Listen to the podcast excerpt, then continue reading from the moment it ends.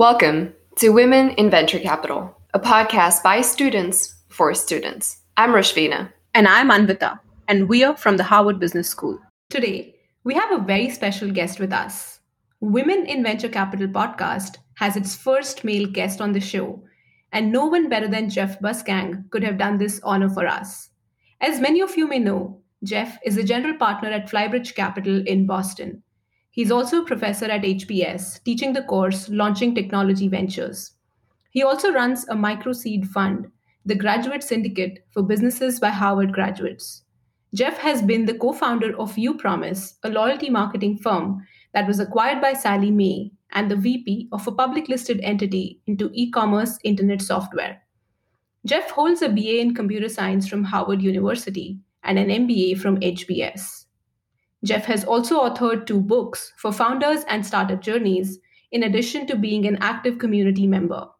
He's the co chairman at an educational nonprofit, Facing History and Ourselves, co founder of Hack.Diversity, solving for employment of minority employees in Boston, co chair of an immigration reform nonprofit, and co founder of a progressive policy organization, the Alliance for Business Leadership.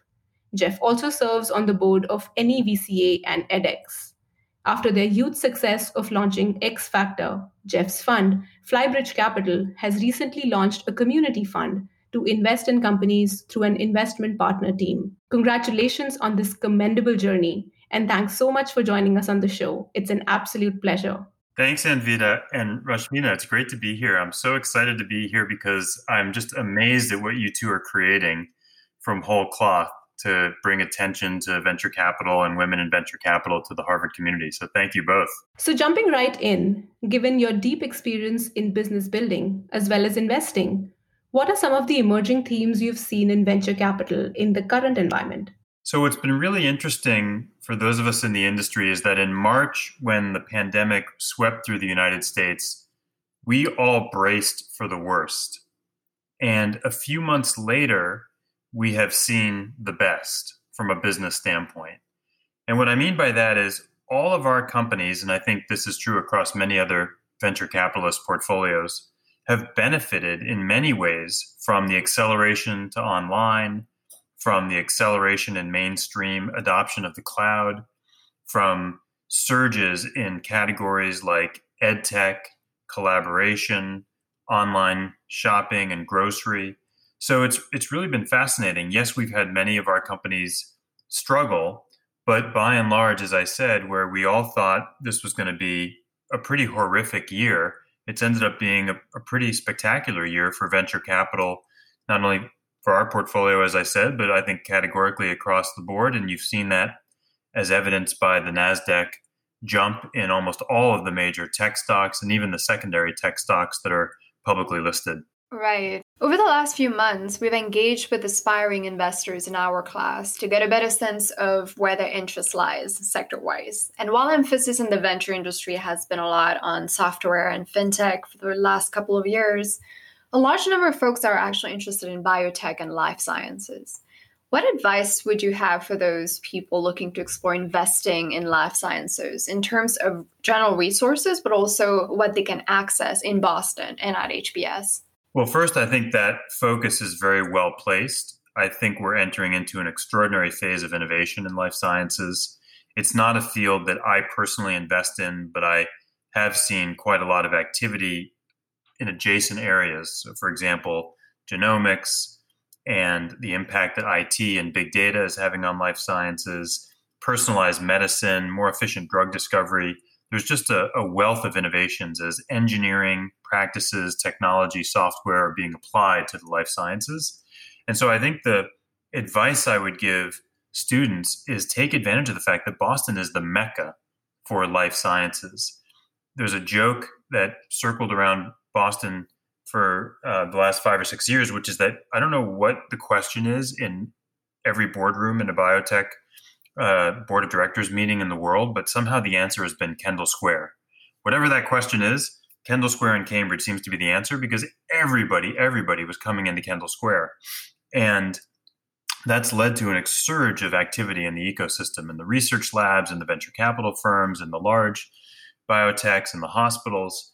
And so I would just say to, to folks, get um, you know get engaged in the community. There's an extraordinarily strong biotech community, biotech VC community, entrepreneurial community, scientific community. Don't be afraid of the science. Try to learn the science. Don't be afraid of the analytics. Try to learn the analytics and look for those points of intersection where you can bring things together. You know, engineering applied to um, life sciences, or as I said, machine learning and big data applied to life sciences, because at those intersections is where a lot of the magic is. Networking is definitely at the heart of venture capital. I think you put it very well. Switching gears a little bit, uh, data highlights that having gender diverse founding teams are 21% more likely to have financial returns above their industry benchmarks. Yet, only 14% of total funding in 2018 was diverted to gender diverse teams. Founded by you, X Factor Ventures aims to balance exactly this and back all female businesses. One of the X Venture partners refers to her experience as a masterclass in venture capital and since inception, your fund has invested in over 40 female founded startups.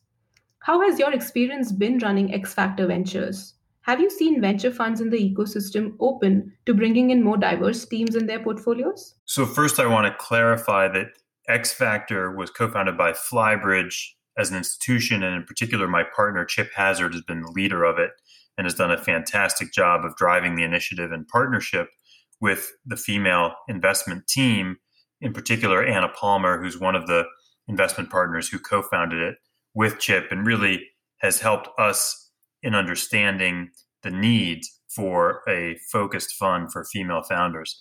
It's been an amazing experience.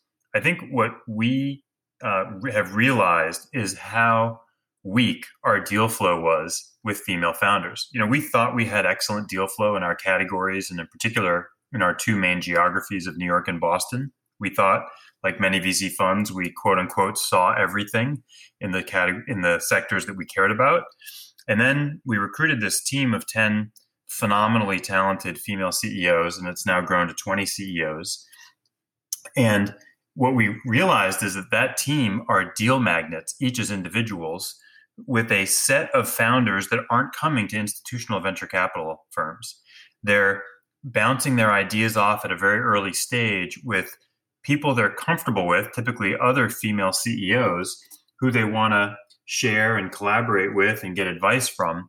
And, and they're not coming to the male dominated venture capital firms. And so when Chip brought this to us, this idea, you know, this wasn't about social engineering or charity. This was opportunity. This, and we'll, you'll hear this theme from me in my other initiatives. This is a, this is business. This is finding investment opportunities where other people aren't looking. And so, to your question, Anvita, yes, there are other firms that are beginning to move in this area. And certainly, there's some fantastic female led VC funds, whether it's Inspired Capital with Alexa Von Tobel or many others, um, Aileen Lee and Cowboy Ventures, who, who we love and respect and co invest with. Um, but you know, in, in, the 450 billion dollars of assets under management, I think there's room for a couple hundred extra million, maybe a couple extra tens of billions of dollars in the hands of female um, investment managers, and I hope we'll see that trend continue. You brought up some really important points about um, funding in general towards women, and you've been writing about gender representation in the venture industry for a while. And um, I definitely, before interviewing you today, I definitely read some of your articles. And in one particular article, that you wrote about 10 years ago, you said um, you found the preponderance of males in VC annoying another woman trying to break into the industry and looking for role models, I do echo that sentiment. You quoted the 25% of all VC firms that have a single female partner. That number is closer to 35% today. So, some improvement, but at a pretty slow pace. There are a number of rationales you mentioned in that article that could explain or help explain the lack of women in the industry. Um, the first one being that the industry is clubby and the lack of female role models and first degree connections makes it hard to lift other women up.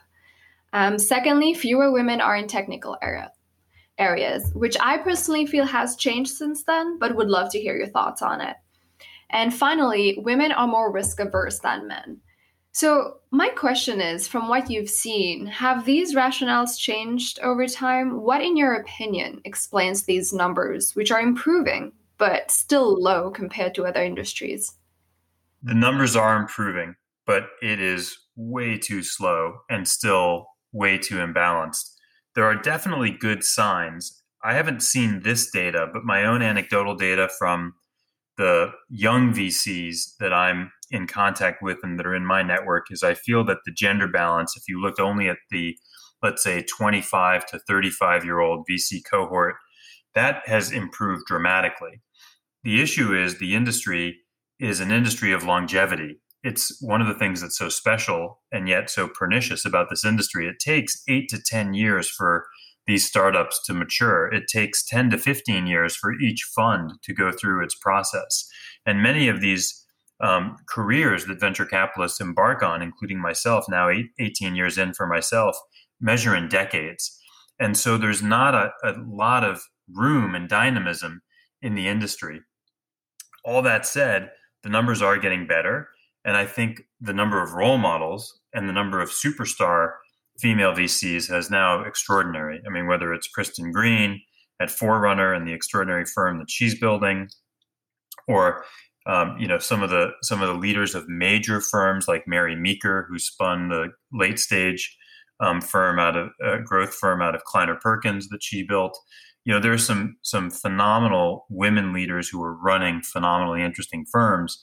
And Rashvina, to your question about sectors and technical elements, I do think that's changing dramatically. Katie Rae, who runs the Engine, which is the tough tech uh, early stage fund out of MIT, um, is another great example of that. We're seeing a lot of terrific depth in a broad range of areas. And so I'm actually more hopeful about gender bias than I've ever been in the venture capital industry. Uh, it still is not where it should be, but for the first time, I feel like it's heading in an inexorable direction that is going to eventually reach a 50 50 balance. It just feels like it's moving cleanly in that direction.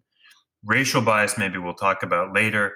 I'm not as confident in, and I still feel like we have so much work to do. We have a lot of work to do in gender bias, but racial bias, I feel like there's still some such dramatic, strong, um, inherent obstacles that it's it's uh, unfortunately not coming together and heading in as as strong a direction as rapidly as I'd like to see. So, building on the same point of having racial diversity in teams, you've also co founded Hack.diversity, which is a nonprofit that aims to create employment opportunities for Black and Latinx engineers in Boston.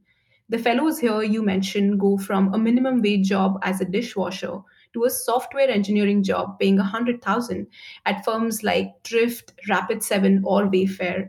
And this year, you plan to get 85% plus of the 75 fellows their first internship. That's very impressive. What have been your key takeaways in driving access to opportunities across organizations? What can investors do to help entrepreneurs, especially founding teams that lack diversity, build a diverse team? And finally, what are some of the mistakes you see founders make when building their teams and culture? Anvita, that's a lot of material to unpack let me see if I can, in a concise fashion, address a couple of those terrific questions. So, first, I'll tell you a story. One of our Hack Diversity fellows applied to a job at a company, sent his resume in not once, not twice, but three times, and didn't get even a response. No thank you, no interview, and certainly no serious consideration. He entered into our program, and after our six month training program, we have a matching process where the fellows present themselves to the companies, the companies present themselves to the fellows, and then we do like a medical matching process based on the ranked order that each side would like to have.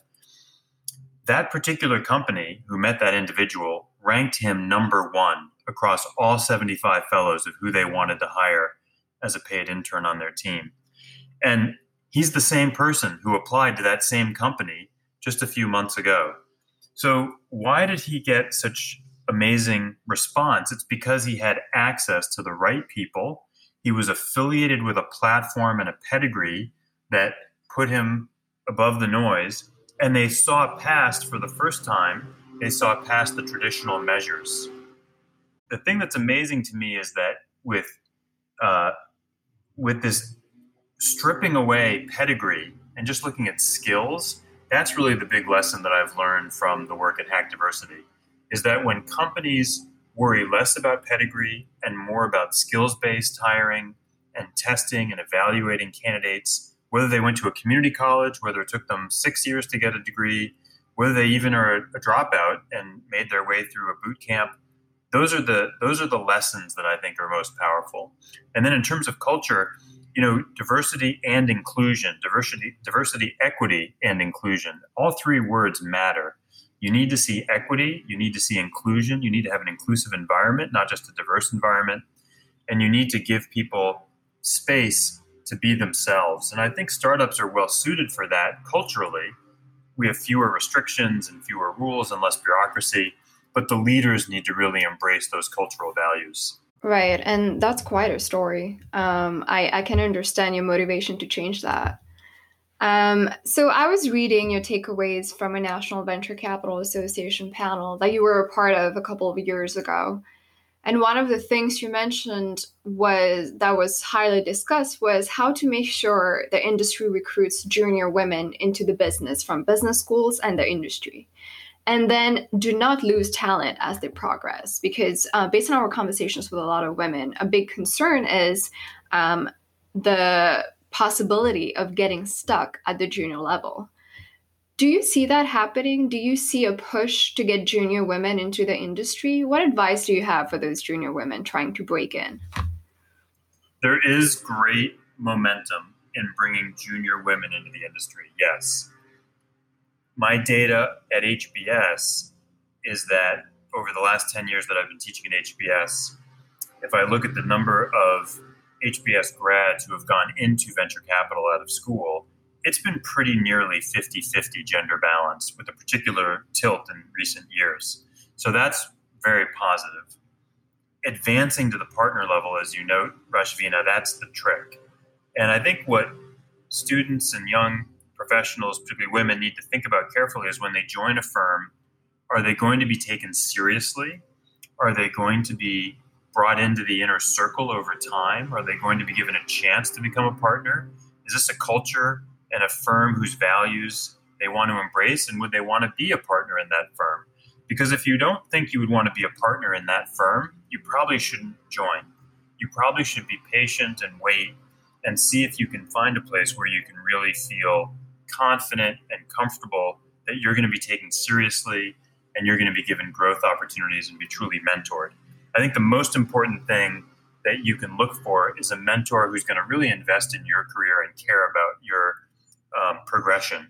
And so, because our business, by the way, we're terrible at mentoring young professionals. We're so focused on deals and portfolio companies and boards and transactions and limited partners and fundraising. We're horrible at, at management venture capitalists are the worst managers uh, in the world. And so making sure you're joining a firm and, and, selecting a mentor at that firm who's really willing to invest in you and manage you in an old fashioned way and really uh, invest in your development. That's the key. That's actually very well put. And having done venture investing in the past, I completely second your your thought that it's on you to own your growth in the organization and it's better to set expectations going in and knowing the culture you're entering in before you make the decision. So that makes a lot of sense.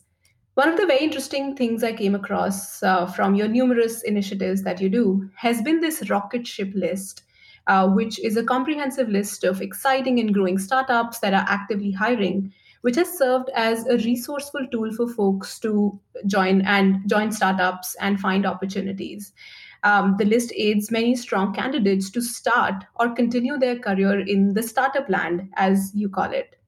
You mentioned that some of your criteria for businesses to be on that list is a mix of fundraising, scale, momentum, and hiring. Could you talk a little bit about your inspiration to build this every cycle? What's your approach towards building this list essentially? Yeah, the inspiration is that many of our students don't have this idea for a startup that they're willing and ready to take on. In fact, the majority of our students are joiners. They're going to join a startup that already exists, that's already been founded. And so the key question I would re- repeatedly get is what startup should I join? Who are some of the startups that are high potential? Because you want to join a winner. You don't want to join a loser and if you're going to join a winner, you want to join a winner that can really advance your career and jump on the rocket ship. It's what happened to me when I graduated from business school Back in 1995, I joined a Series A startup that went public a year after I joined, went from 30 people to 500 people in two or three years, and from essentially zero to 100 million of revenue during that period. So that completely made my career. So that's what inspired my creation of the list. The methodology is I go through every single startup that's been invested in in the US and in some parts of the globe and try to filter out with a range of criteria the few hundred that I think have the momentum and the scale and the potential to be great places for new young professionals to jump on board. They've got to be hiring, they've got to be growing, they've got to be well positioned, they've got to be well financed, and they've got to be in sectors that have massive, massive tailwinds. And normally that ends up being four or five or 600 companies across the world that I categorize by geography because I think geography matters tremendously, even in the age of COVID, for career building. But uh, this last year, it was a very tough year because of so many layoffs. I did the list in March, which is when I usually do it. But by the time I published it in April or May, everybody was laying people off. And so I had to whittle down the list as people were pulling their job postings and cutting, announcing cuts to around 150 companies. I'm looking forward to doing the list again in 2021 and I'll get an early start, I hope, and have uh, you know back to the four or five hundred great companies that people can join in the class of 2021. And I'm really looking forward to uh, taking a look at that list um, and going through and learning about all these exciting companies. Um, so we are going to try to wrap up the conversation with going back to the investing side of things. Um, with your experience in running a fund, um, what would your advice be to folks looking to build their careers in investing, generally and also for women? What should be their strategy to effectively find their fit? First, I would observe that operating experience is incredibly valuable. There are many, many investors who don't have it, including uh, one of my partners, who uh, actually Chip Hazard, who I mentioned, who's a fantastic investor with a great track record, and who was the, the co-founder, as I mentioned, of X Factor. Um, he was a classic two years at Bain, uh, you know, two years at Harvard MBA, jumped right into investing as an associate at Greylock and worked his way to partner very rapidly. And he's a brilliant investor. So even in the tw- era of the 2020s, there are plenty of great investors who don't have operating experience. That said, you are advantaged if you have excellent operating experience. There's a reason the phrase PayPal Mafia means something. There's a reason the phrase Twitter Mafia, Facebook Mafia means something. Those networks are incredibly valuable. Those experiences are incredibly valuable. And that's why, back to the rocket ship list, being a part of and getting operating experience and a winner and a massive winner is gold. So that's the first observation I would make. The second observation I would make is when you network with friends in your industry, when you talk to founders, always ask yourself, would I invest my own money personally in this company? And maybe at some point, once you pay down those loans and once you get your feet under your belt, you'll start writing checks. And in today's environment, you can write $5,000 checks, $2,500 checks, even $1,000 checks in various startups. And so start writing checks and start pushing yourself to make those decisions and go over the line and make a commitment and build that angel portfolio. And with a little bit of time and a little bit of an angel portfolio and some strong operating experience, I think you will find you're going to be a very well positioned investor. I was uh, getting together recently outdoors in a very safe fashion, of course, with a friend who's a general partner at B Capital. Karen Page. And Karen has amazing operating experience from 10 years at Box Group, which she joined as a very early employee in a mid level role and rose through the ranks as the company grew over 10 years, went public, and became a multi billion dollar enterprise software company. She, her experience is gold. And so investors started asking her, Hey, Karen, will you advise my startup? Hey, Karen, will you be on the board of my startup? And she joined the board of one of my portfolio companies. And then as she went along, she started writing small checks and angel investing. And then people said to her, Hey, Karen, would you join my fund? And so now she's the general partner of a multi billion dollar assets under management venture firm, one of five managing partners, not having worked her way up through the ranks as an associate, senior associate principal, but by having been an excellent operator, an excellent angel investor, an excellent advisor, and now um, you know embarking on a career to be an excellent venture capitalist. That's definitely one very effective advice there. And again, in some sense, having spent close to three years as an operator myself, I completely can relate. Having an operating experience is gold because you've seen the other side as a founder. You empathize with the team um, in a lot lot different sense. Wrapping up this conversation uh, what are some of the misconceptions you think people have about venture capital? And it is not unusual for people to claim that venture investing is a small closed ecosystem almost like a black box so, could you help bust some myths about the work culture, what to expect at a VC job, what to be cautious about, and what to definitely watch out for? So, first of all, this is a business full of failure. We only talk about our successes, but we fail six, seven, eight times out of the 10 times that we try. We only have one or two big successes out of 10, maybe even out of 20 companies that we invest in.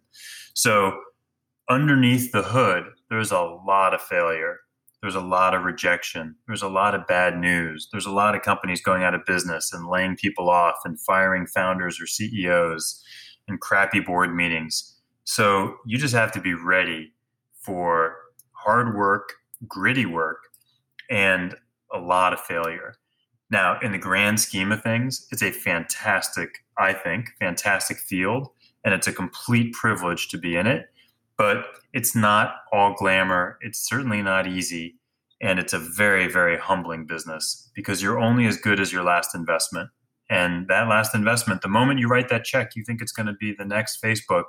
And then a year in, two years in, you realize that you're not going to raise the next round of funding. You're behind plan. The two co founders don't get along anymore and are asking the board to choose one or the other. It's, it can be ugly, it can be messy. That's really the lesson. Thank you for for your candid take on this, and I've definitely heard some of these themes before. Um, thank you, Jeff, for being on the show today and giving us um, so many insights on the industry. Um, a lot of your initiatives that I find um, really inspiring, and um, you know the movement towards having more diversity, whether that's gender or race, in the industry. Thank you so much, and I'm sure there are a lot of people out there who are going to really enjoy this conversation. Thank you both, and congrats again on a great podcast. You guys are just killing it. I love seeing it.